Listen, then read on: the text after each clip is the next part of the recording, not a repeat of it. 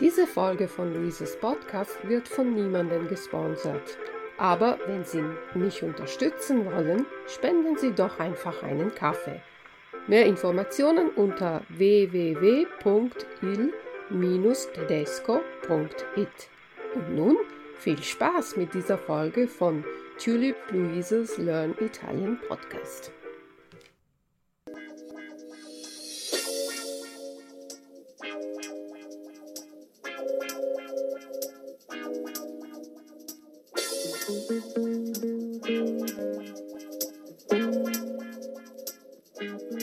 Buongiorno cari amici e amanti dell'italiano e benvenuti all'episodio numero 76. Oggi parliamo di nuovo di cose da visitare in Italia e vi parlerò di una città bellissima, Palermo, il capoluogo della Sicilia. Se volete fare un viaggio in Sicilia o vi trovate a Palermo per un fine settimana o per due o tre giorni, allora potete seguire i miei consigli sulle cose che assolutamente non dovete perdere. Vi parlerò di 13 cose da vedere o da fare quando siete a Palermo.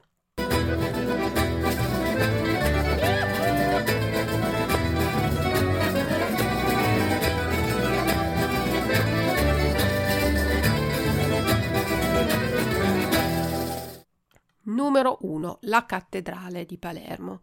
Questa chiesa racchiude la storia millenaria della città è stata prima una basilica paleocristiana, poi moschea nel periodo della dominazione araba e poi ancora chiesa nel periodo dei Normanni.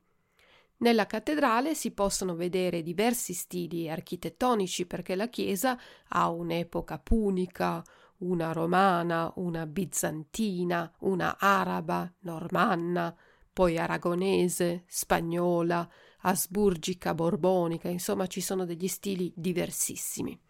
E nella cattedrale si possono vedere le tombe di Federico II, di Caterina d'Altavilla, sua madre, Ferdinando IV di Napoli e Maria Carolina d'Austria, oltre a molti altri. In una cappella ci sono le reliquie di Santa Rosalia, la santa protettrice di Palermo.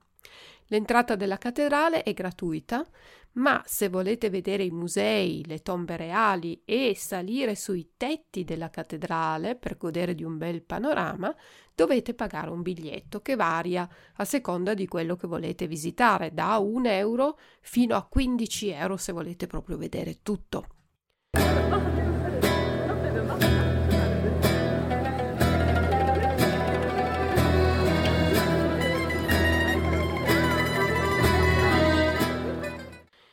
Numero 2. La chiesa della Martorana è una delle più belle chiese bizantine in Italia, o forse la più bella. Costruita nel 1143 dall'ammiraglio Giorgio de Antiochia, servitore del re normanno Ruggero II, è stata inserita nei beni dell'UNESCO. Nel 1433 Alfonso d'Aragona dà la chiesa al monastero benedettino fondato dalla nobildonna Eloisa Martorana e per questo porta anche il suo nome. La chiesa è sotto la Santa Sede, ma segue il calendario liturgico ortodosso. Affascinante è il contrasto con lo stile arabo-normanno. Il biglietto per visitare la chiesa costa 2 euro oppure 1 euro per gruppi di almeno 5 persone o per over 65 o studenti. Numero 3. Palazzo dei Normanni e Cappella Palatina. Questo palazzo è la più antica residenza reale in Europa e oggi anche sede dell'Assemblea regionale siciliana, cioè l'organo legislativo della Sicilia, poiché questa regione ha un suo statuto speciale. Questo palazzo ha stili diversissimi ed è il palazzo ed il museo più visitato della regione. Al suo interno c'è la bellissima cappella palatina, intitolata a San Pietro Apostolo, e costruita nel 1130 da Ruggero II di Sicilia. Nella chiesa si possono ammirare meravigliosi mosaici bizantini, il più famoso tra tutti ritrae il Cristo Pantocratore. Il soffitto invece è in legno intagliato che ricorda la dominazione araba. Il biglietto per il palazzo e la cappella costa 12 euro. Numero 4. La Fontana Pretoria. Costruita a Firenze da Francesco Camillani per volere del nobile spagnolo Don Luigi Toledo, la fontana è stata poi rivenduta al Senato palermitano dal figlio del nobile che era caduto in disgrazia. È stata smontata in 644 pezzi, è stata trasportata per mare fino a Palermo e per farle posto sono stati abbattuti alcuni edifici di Piazza Pretoria, la piazza porta lo stesso nome della fontana. Al centro un puttino, soprannominato il genio di Palermo, versa acqua, mentre intorno le altre statue rappresentano figure mitologiche.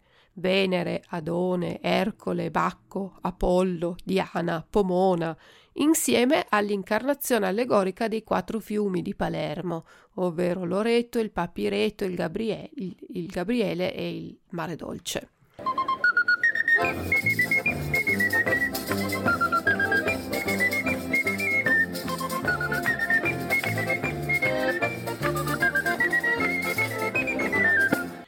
Numero 5. I mercati della città. Palermo ha tre grandi mercati: la Bucciria, Ballarò e il Capo. Qui si vede, si mescolano tradizione e novità. I venditori gridano per cercare di vendere i loro prodotti. Sono molto chiassosi e ricordano un po' le influenze arabe. Questi venditori però non sono solo capaci a vendere la loro merce e a gridare, ma anche ad accogliere gente che arriva da vari paesi dell'Africa, che negli ultimi anni hanno aperto anche botteghe.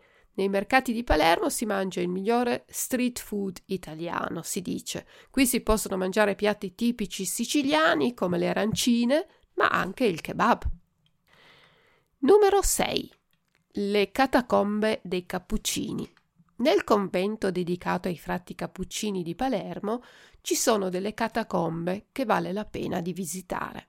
Nella chiesa di Santa Maria della Pace i frati cappuccini seppellivano tempo fa i loro confratelli in una fossa comune sotto l'altare dedicato a Sant'Anna. Con il tempo hanno dovuto scavare dei cunicoli, dei tunnel per trovare spazio per seppellire i loro morti e dopo un po' i frati scoprono che i corpi seppelliti in queste catacombe si, eh, erano perfettamente conservati e da qui anche tante famiglie nobili del 600 e del 700 chiedevano ai frati di mummificare i loro parenti defunti. In cambio pagavano o facevano donazioni. La pratica della mummificazione naturale finisce nel Novecento con l'ultima persona mummificata, questa volta però in modo artificiale, una bambina di due anni, Rosalia Lombardo, che viene mummificata per volere di suo padre e che ancora oggi si trova nelle catacombe vicino ad altre due bambine. Rosalia Lombardo è conosciuta come la mummia più bella del mondo, oppure la bella addormentata di Palermo. Numero 7. La spiaggia di Mondello e la spiaggia di Palermo. Qui c'è un mare cristallino, ideale per far giocare i bambini perché l'acqua è molto bassa, la sabbia è bianca.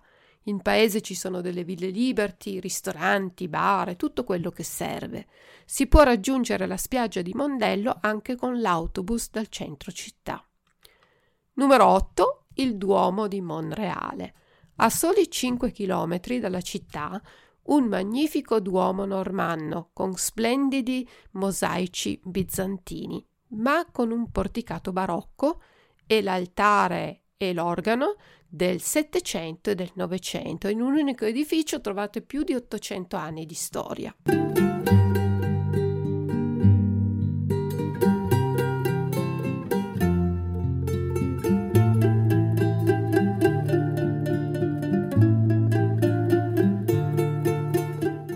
Numero 9.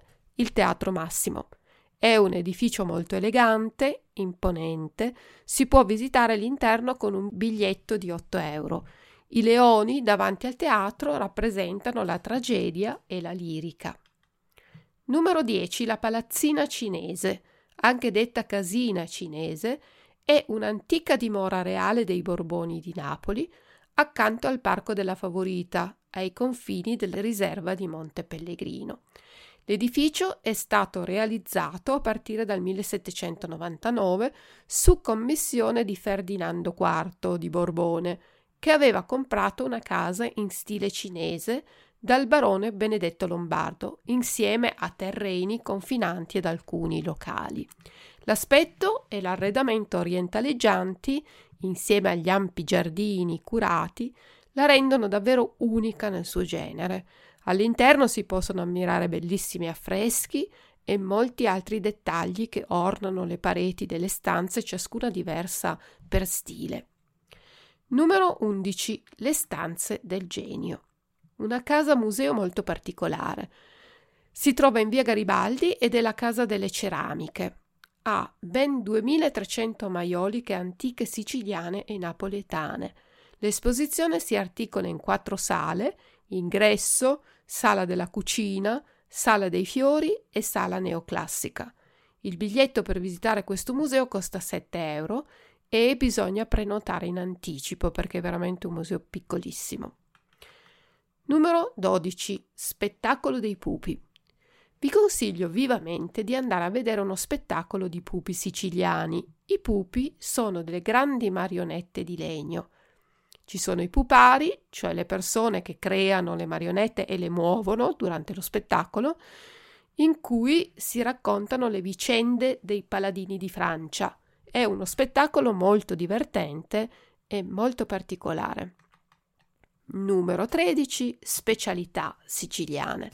Se vi trovate a Palermo dovete assolutamente provare il cibo di strada, street food, nei vari mercati della città. Abballati, abballati, dimmi le scherze maritati, sono abballati poi, non ve canta non ve sono. Tipiche sono le arancine, attenzione qui a Palermo sono femminili, mentre in altre città siciliane si chiamano arancini. Si chiamano così perché assomigliano proprio ad arance, ma sono delle polpette di riso ripiene di ragù, prosciutto, formaggio, piselli, c'è un po' di tutto, e poi vengono impanate e fritte. E poi altro street food è lo sfincione, una focaccia morbida tipo pizza con pomodoro e caciocavallo. Pane e panelle sono dei panini con dentro delle schiacciatine fritte con farina di ceci. Il panino con la milza, e poi per i dolci cassate, cannoli, dolcetti alle mandorle e la famosa granita, ghiaccio tritato finissimo e aromatizzato con caffè oppure sciroppi di frutta. Bene, vi ho fatto venire voglia di conoscere questa bella città? Spero di sì. Naturalmente, come vi dicevo, ci sono tante altre cose da fare. Si può prendere la barca, il battello e fare una gita nella riserva dello zingaro e poi tante altre cose. Però queste che vi ho descritto sono proprio le cose che non si possono perdere quando si è in città. Siamo arrivati alla fine dell'episodio su Palermo. Vi ringrazio per l'ascolto e vi do appuntamento al prossimo episodio. Ciao ciao dalla vostra insegnante di italiano Luisa. Ciao ciao!